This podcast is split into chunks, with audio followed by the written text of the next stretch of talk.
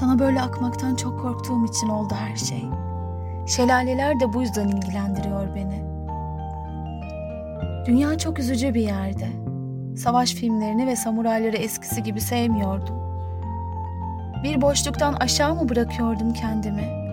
Teller tenimi çizip canımı mı yakıyordu? Mutsuzluğuma mı alışıyordum seni severken?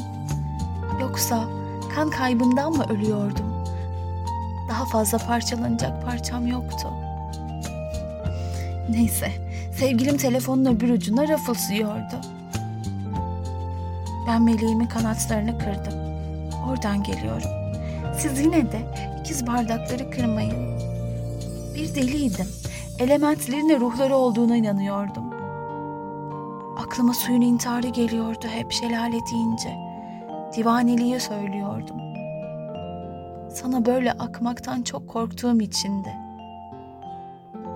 Şelalenin sinirini bozdum az önce. Oradan geliyorum.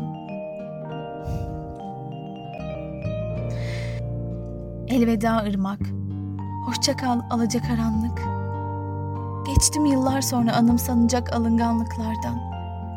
Silahlar ve bellek gerektiren aşkın seramik teninden, itinalı ve alıngan yüzümün gürültüsünü unuttum.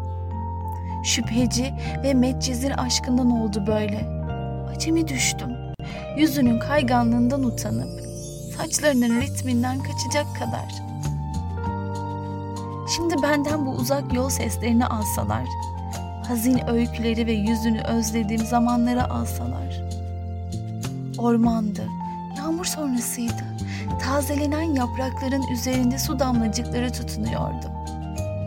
Sanki geç bir vakit eve dönüyordum. Yüzümü heydiye ısmarlamıştım. Annem lastik tokalarımı yakıyor. Annem beni rüzgara bırakıyor bu yüzden.